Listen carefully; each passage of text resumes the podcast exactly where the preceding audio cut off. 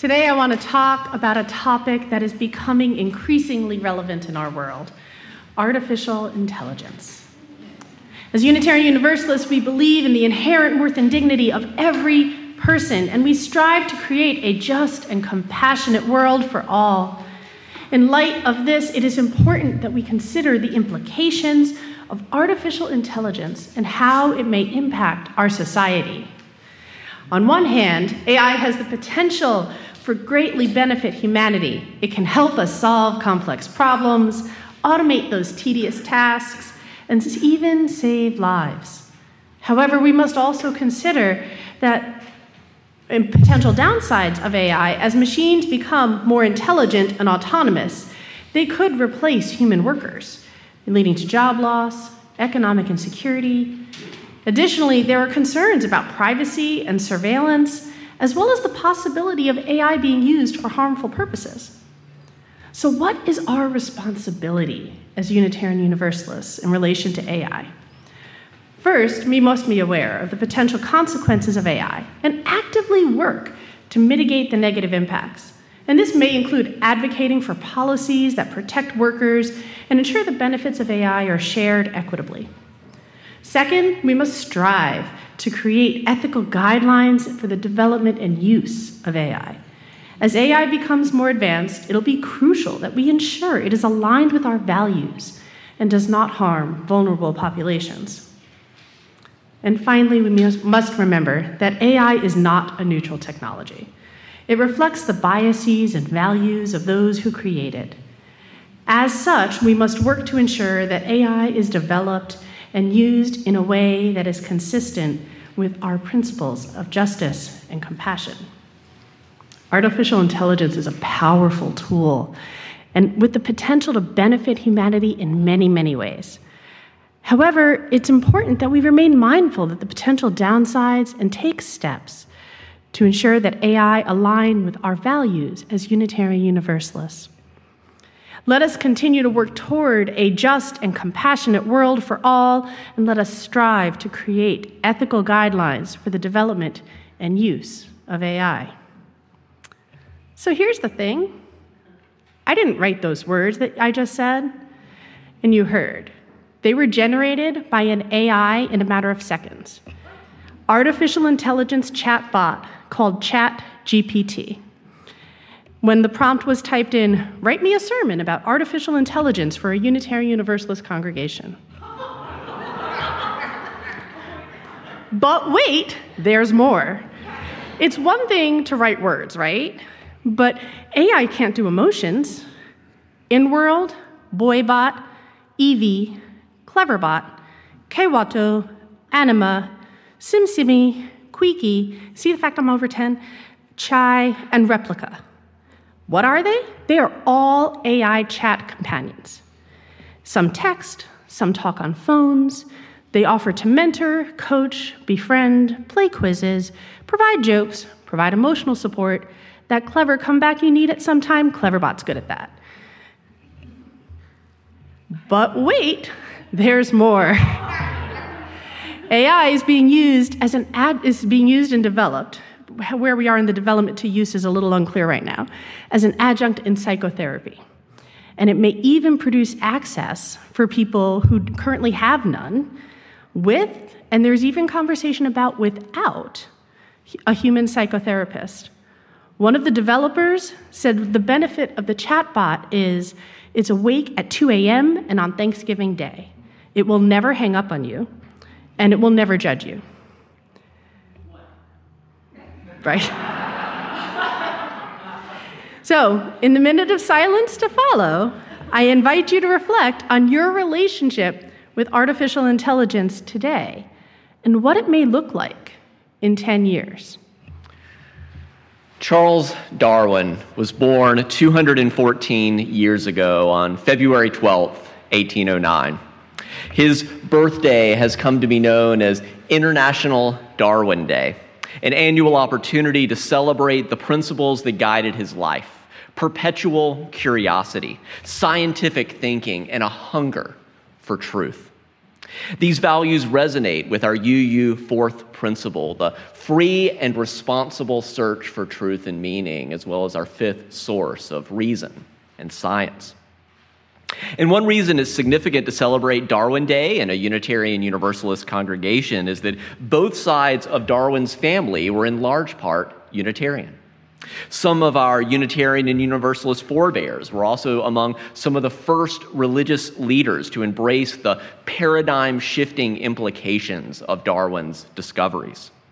That we humans are not a little lower than the angels, we're just a little higher than the apes with whom we share a common ancestor. In the wake of the Human Genome Project, we know on the DNA level that between humans and chimpanzees, there is a 1.23% difference on the DNA level. 1.23. We're 98 point something percent alike. We humans are not special creations. We're one among many evolved species, deeply interconnected with the other species on this beautiful planet. As our UU seventh principle affirms, we need to respect the interdependent web of all existence, of which we are very much a part. Denying our place within the animal kingdom and within the natural world has led to we human beings grievously harming this, implant, this um, planet. And that's why I know many of you are involved in the movement for climate justice. And Darwin is an annual reminder to recalibrate how we humans think about ourselves from a more scientific, a more ecological, and a more evolutionary point of view. That's what Darwin Day is all about. This year for Darwin Day, I want to draw our attention to the ways that many of these Darwinian principles, uh, perpetual curiosity, scientific thinking, a hunger for truth, those same principles that led Darwin to discover you know, natural selection and common descent in the 19th century. Here in the 21st century, those same principles are resulting in an evolution of artificial intelligence. In turn, we human beings are again being challenged to recalibrate our place in the grand scheme of things. I've preached about AI one previous time in a sermon titled, The Immigrants Aren't Coming for Your Jobs, the Robots Are. So, why revisit this topic five years later? Each summer, I create a draft of our summer service plan for the coming congregational year. And in the middle of that process last June, uh, some of you may remember this. The Washington Post reported that an engineer at Google was raising the alarm that Google's AI chatbot had become sentient. Now, how many of you have seen the 1968 film uh, by Stanley Kubrick, uh, 2001 A Space Odyssey, right? Well, we're, we're, a little bit past 2001, and that hasn't quite happened uh, yet, but it's a classic example of science fiction writers speculating that AI will one day become conscious, will one day become self aware. The most famous scene involves an astronaut named Dave uh, and a sentient AI named Hal, right? open the pod bay doors, Hal, right? You know, when, when, you ask Siri something, you're used to it responding, right? So do your thing, Hal, right? Open the pod bay doors. I'm sorry, Dave. I can't do that. I don't know what you're talking about, Hal. I know that you were planning to disconnect me, right? Those of you who have seen the movie know that Hal read their lips, right? They tried to hide it from Hal, but Hal was watching. Hal, I won't argue with anymore, you anymore. Open the doors. Dave, this conversation can serve no purpose anymore. Goodbye. Now, that's the future we want to avoid, right? we don't want the computers taking over uh, and getting rid of us. We don't want Skynet coming online and causing a nuclear war that destroys humanity and then sending the Terminators out, right? As depicted in the Terminator franchise. I could go on with so many more uh, pop culture examples, right? How many of you have seen her in recent years? There's so many more, right? uh, powerful movies about this. So, that question last summer about whether an AI had already become sentient, uh, not in some imagined sci fi future, but in our present reality, um, was you know, a wake up call. Now, Google denied the allegation, and I think they are correct, and that engineer was fired the next month. In the meantime, though, the internet was set ablaze with questions about the future of AI. So that flashpoint this summer persuaded me to schedule this Darwin Day sermon on AI. But as Catherine said earlier in the spoken meditation, but wait, there's more. Because in the fall, the plot thickened. Uh, a few months ago in November, the research lab OpenAI released the first public version of ChatGPT, uh, which is their version of Google's LaMDA chatbot, which is the chatbot that that engineer thought uh, had become sentient. Headlines began exploding again about the, the future implications of artificial intelligence. ChatGPT is a website, that's the one where I typed in, write a sermon about artificial intelligence for a Unitarian Universalist congregation. And with the seconds, it had generated those 350 words. Fairly impressive that, that Catherine read earlier. Now, how many of you have played around with ChatGPT or a similar chatbot? So I don't see many hands. It's really good I'm doing this sermon if there's only like five of you that have played. Okay, I see. If, oh, Kevin, Kevin was probably playing around with the beta version before it was even released. Uh, um, so no, I, saw a few hands out there. That's good. But um, so to be honest, 350 words does not make a sermon, right? That's about 2,000 words short. But that free version of ChatGPT that's currently available, it has built-in limitations because it, it doesn't want to stress out the, the, the chatbot. It's producing you know, less than it could be because everyone's using it. Also, remember that internet adage if you're not paying for the product, who's the product? You are, right? If you're not paying for the product, you are the product. The free version of ChatGPT is constantly learning, improving, evolving from all the uses that we humans are doing of it right now. And I would almost guarantee a future paid version of GPT, it'll probably be free, but if you want the 2,000 word sermon, you're going to have to, to pay for it. It's likely coming soon that's probably capable of producing um, fairly convincing full length sermons, full length college level papers, and much more. If your job involves writing, perhaps you can think of ways that these AI powered tools could probably make your job both better and worse worse or easier or threatened uh, in the coming years. So, if I had been asked to grade that AI generated spoken meditation we heard earlier, I wouldn't give it an A. It was a, it was a little wooden, uh, not the most elegantly written piece of prose. But if I didn't know that had been written by an AI, I might have given it a B. It is clearly written, it had some perceptive insights. And can you get the sense that that could get people started, right? Instead of looking at a blank page, that you get that 350 words and then you expand it, but it kind of gives you the, the skeletal structure to, to work with. So, how are these AI feats possible? At the, at the risk of oversimplification, these AI chatbots have been trained on a massive amount of data about how we humans really do communicate all that stuff that's available out there on the internet, as well as various digital archives of books, uh, etc. The AI uses all that data. It's basically, you know, the auto, the auto when, when your phone like guesses what you're going to say next and it tries to autocomplete. It's like autocomplete on steroids, basically. Uh, AI uses all that data to predict the next most likely word, and then the next most likely word after that, and after that, and after that. And the result is these new original texts that can feel deceptively human like. Indeed, so deceptively human like that that AI engineer working with the full, not limited um, version of ChatGPT, well, LaMDA in this case, thought that it had become sentient, had really tipped over into sentience.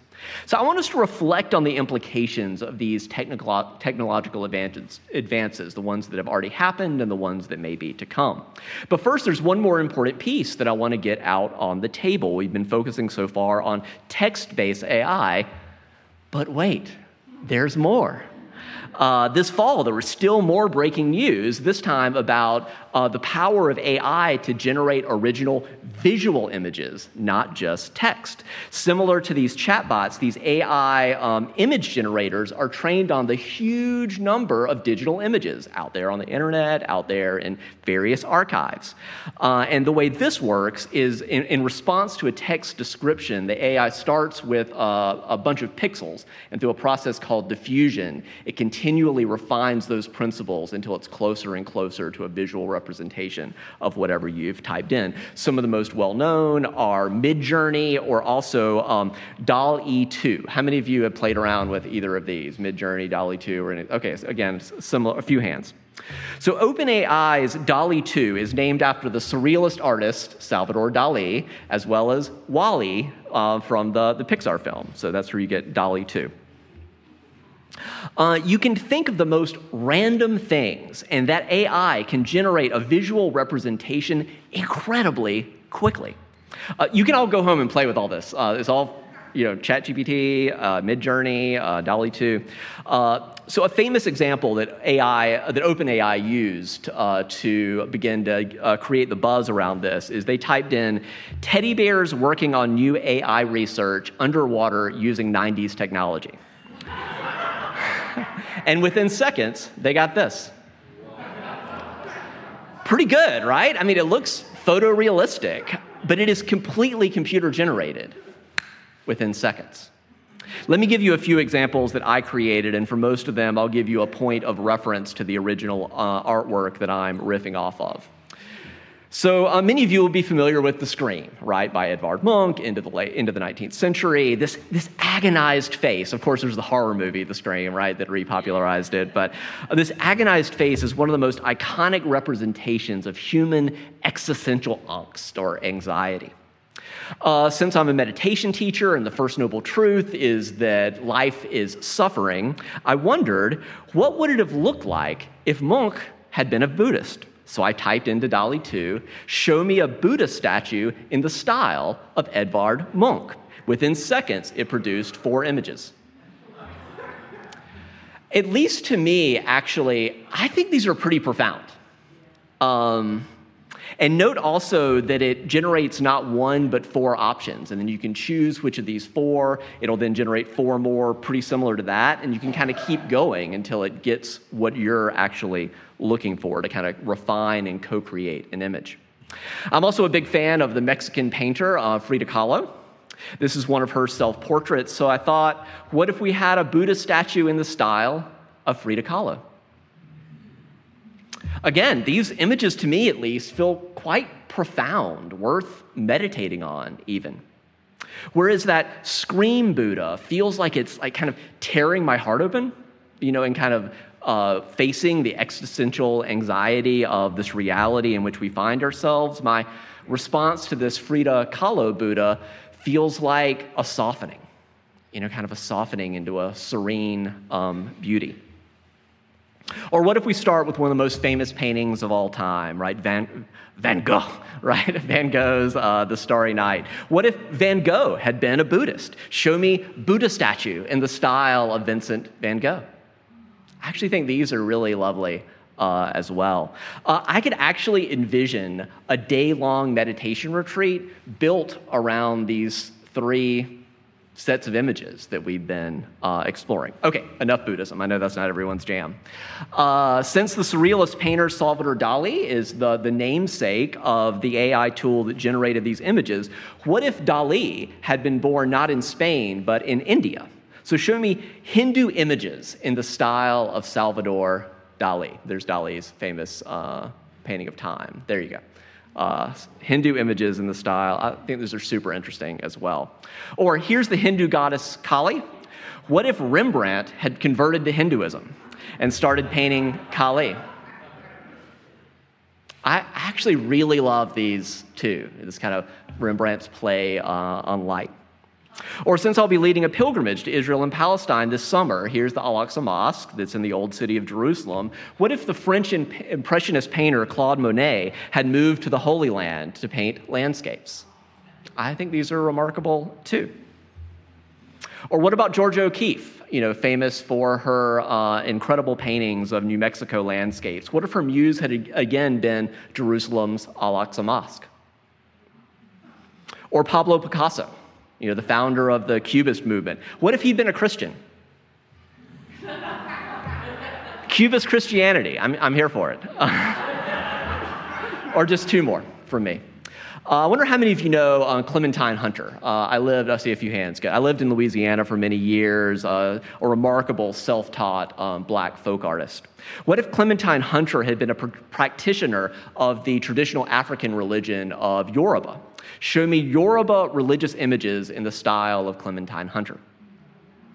Now, that's a fairly obscure request, right? But it turns out this AI knows all about Clementine Hunter, knows all about Yoruba, and within seconds can produce this a combination of the two. Or I was on Zoom the other day with my uh, meditation teacher cohort, and we were thinking about how you know you can incorporate Midjourney and things like that into your meditation teacher practice. We were kind of playing around using Zoom shared screen with Midjourney, and someone said, "What about if a possum experienced um, Buddhist enlightenment?"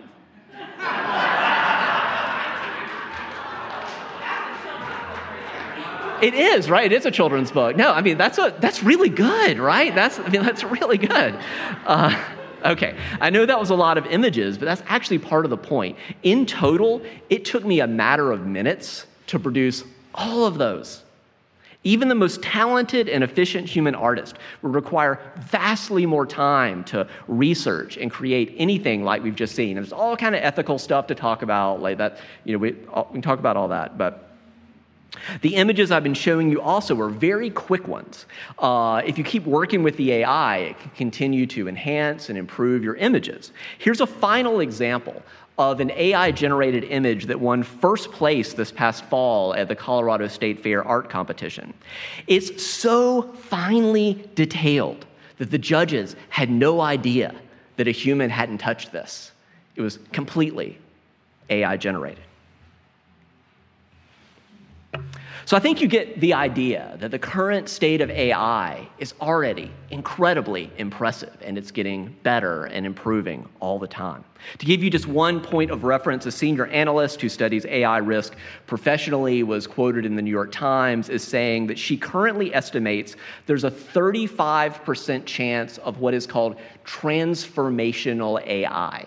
Transformational AI is defined as AI that is good enough to usher in large scale economic and societal changes, such as eliminating most white collar knowledge jobs. There's a 35% chance that transformational AI is coming by 2036. That's 13 years from now. Now, there's a 66% chance it won't, but 35% is still pretty high, right? The larger point is that transformational AI is likely coming within the lifespan of humans who are alive right now. Programs like ChatGPT um, are already being used to write screenplays, to compose marketing emails. You know, ChatGPT, write me a marketing email to convince da da da da da da da, whatever you're trying to do. Uh, to develop video games, you know, develop the plot and the pictures and all of that. What about finance professionals? Are they safe? Well, starting in 2017, quite a few years ago, JP Morgan Chase has been using AI to almost instantaneously review certain types of financial contracts that previous, previously took more than 300,000 human hours to review annually. That's a lot of people's jobs right there, right? What about doctors? Well, in 2018, AI was developed that could diagnose brain cancer and other diseases faster and more accurately than a team of 15 top doctors. And that identified malignant tumors on a CT scan with an error rate 20 times lower than human radiologists. What about lawyers? An AI trained to spot legal issues in contracts has been shown to have a 94% accuracy rate, whereas humans tend to have a 85% accuracy rate. The humans also needed 92 minutes on average to complete the task. The AI needed 26 seconds. 26 seconds to have a 10% better accuracy rate. And when you're getting billed by the hour, AI is starting to look better all the time.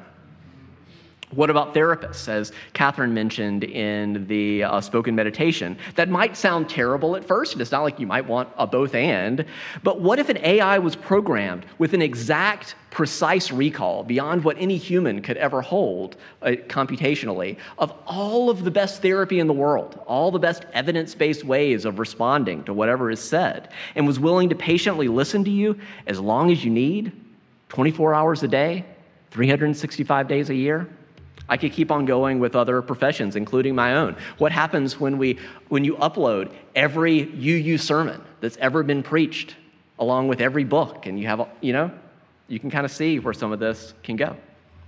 Futurists are likely correct that artificial intelligence, cloning, genetic engineering, virtual reality, robots, nanotechnology, uh, space colonization, autonomous machines. They're all coming one way or another.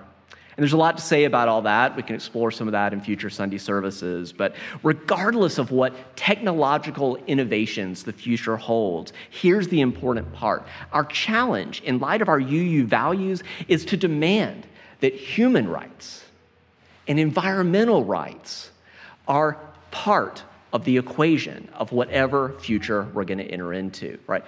People, planet, profit, as many of you have heard me say before, the triple bottom line. We need to be honest that there are fortunate people like me, and likely a number of you as well, who love their jobs or love most or much of their jobs.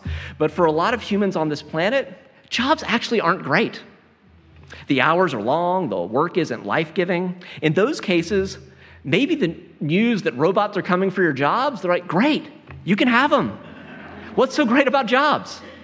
Except that we tie health insurance to them, our self worth to them, and all of that. Psychologists, though, have long reminded us that what truly makes life worth giving, what people say on their deathbed, is often not, I wish I had spent more time at work, right? No, what makes life worth living is meaning. We just need things that give us meaning. If AI and robots can take over many or most of our jobs, one option is to refocus our lives on creating community, on cultivating hobbies, on getting out and enjoying this beautiful world in which we find ourselves, spending time with family and friends, and so much more. That doesn't sound like such a bad future.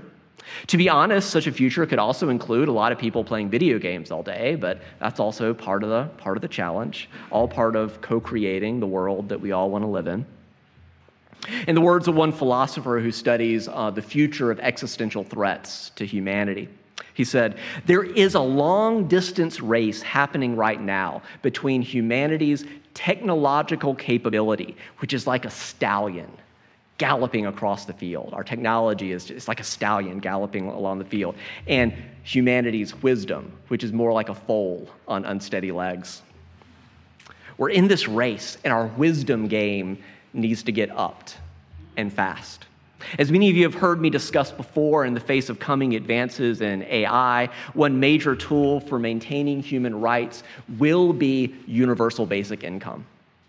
How do we pay for that? We do it in part by taxing all the money that's being made from AI. If the robots are taking our jobs, we are fools if we allow tech billionaires to just amass all that wealth for themselves. We are fools if we allow billionaires to exist in the first place. That's a separate sermon. Um, it's not that we all need to be equal, but this extreme wealth gap is a toxic cancer on our society. Uh, we need to mandate that wealth be shared so that all human beings at least have enough. Uh, as you've heard me say before, we're talking about a stable floor for all so that everyone can live a simple, dignified life at a minimum. We don't have to reject technology, but we must demand that neither humans nor the environment are left behind. In the words of the technology columnist uh, Kevin Roose, there is no looming machine takeover per se. There's no army of malevolent robots that are plotting to rise up and enslave us. It's just people. It's just people deciding what kind of society we want. So, we the people, what kind of society do we want? What is our consent of the governed or lack thereof? Our choice is whether we will passively let technology and tech billionaires shape us and use us, or whether we will choose skillfully, wisely, and compassionately to use technology. As we hold these future possibilities in our heart, as we discern how are we called individually, how are we called collectively uh, let's rise in body or spirit. Let's sing a hymn that is all about the ways that our UU values continue to evolve and adapt to new situations as our world continues to change. Let's sing together hymn 113 Where is our holy church? I'll give you another example of kind of what AI can do. I asked it quickly to uh, taking our first hymn, "The Faith of the Larger Liberty" that we sang. I said, write new hymn lyrics to the tune, the hymn tune, which is "Mit Freuden zart." You know, there's a there's a long tradition of taking like German beer drinking songs and like writing Christian lyrics to them, right? So like, uh, uh, so take write new hymn lyrics to the tune "Mit Freuden zart" uh, that apply the future of artificial intelligence to Unitarian Universalist principles. So here's verse one. With AI by our side, our world will be transformed. A brighter future to abide, our goals will be confirmed. Here's the chorus Unitarian, Universalists, let us strive for peace and love. With the help of AI, our world will soar above. Verse 2 With compassion and reason, we'll guide AI's path toward a future without division, a future free from wrath. With open hearts and minds, we'll build a better world where all are equal humanity unfurled. So I did the same thing to the hymn we just sang, uh, write new hymn lyrics to the tune St. Michael about robots and the Unitarian Universalist principles. Robots at our side, our world will be changed, a brighter future to abide, our goals rearranged. With compassion and reason, we'll guide their way toward a world without division, where all are equal to stay. With open hearts and minds, we'll build a better world where all are treated kind, our humanity unfurled. So I do think that. Um, you know, there's this, and you get that's pretty good, right? It's already like pretty good, and then it's like a basis, and then you can refine it. You can see how people are using this stuff. Uh, there's a saying that uh, so you know, the reason the Protestant Reformation happened was not because of Martin Luther exactly. It was because a guy named Johannes Gutenberg in 1455 invented the movable type printing press, right? So that in 1455 is what made Luther possible in 1517. That when he nailed those 95 theses to the door of the Wittenberg Chapel, it wasn't just a voice crying in the wilderness. We could print those puppies up and ship around Europe.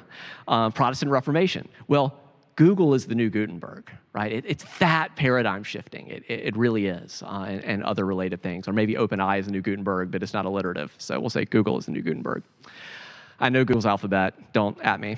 Uh, the um, the other piece, uh, you know, some people would say that I'm not being radical enough by saying uh, universal basic income. I do think minimally we need something like that. Other people would say, you know, workers of the world unite, right? Seize the means of production if you're not sure what I mean, go read some Marx, right? Um, the last piece I'll leave you with, though, is from Wendell Berry, because I talked about the importance of, of wisdom. You know, our wisdom is like a foal, and our technology is like this galloping stallion. Uh, Wendell Berry, I think, is a source of wisdom in this technological age. He wrote, a, among his many profound books, one of my favorites is called What Are People For? I love that question. You know, what are people for? Right? You know, and I think that's become all the more relevant and urgent an inquiry question in the age of technology. And part of how he answers that, my favorite essay in that book, it's a great book, but he's got an essay in that book that was written you know, decades ago called Why I Will Not Buy a Computer. And he said, The reason I will not buy a computer is that with a typewriter, I have already written too fast and too much compared to what I used to write with just a pencil. And with the computer, I think I'll just write faster and faster and more and more, but not necessarily better right? And he ends that essay by saying, In the age of a chainsaw, I have a friend who still chops his wood with an axe. I allow that man's memory to trouble my thoughts. May wisdom trouble our thoughts in the age of artificial intelligence. And wherever you're going from here and into the week to come, may you continue your journey with love. Care for one another, care for this one earth, whatever technology is coming care for one another, care for this one earth, do justice, make peace, and whatever taste or touch you've had in this time and place of hope, of love, or peace, or joy, that goes with you out into the world. We are different for having spent this time together. May you live boldly. May you live with thanksgiving.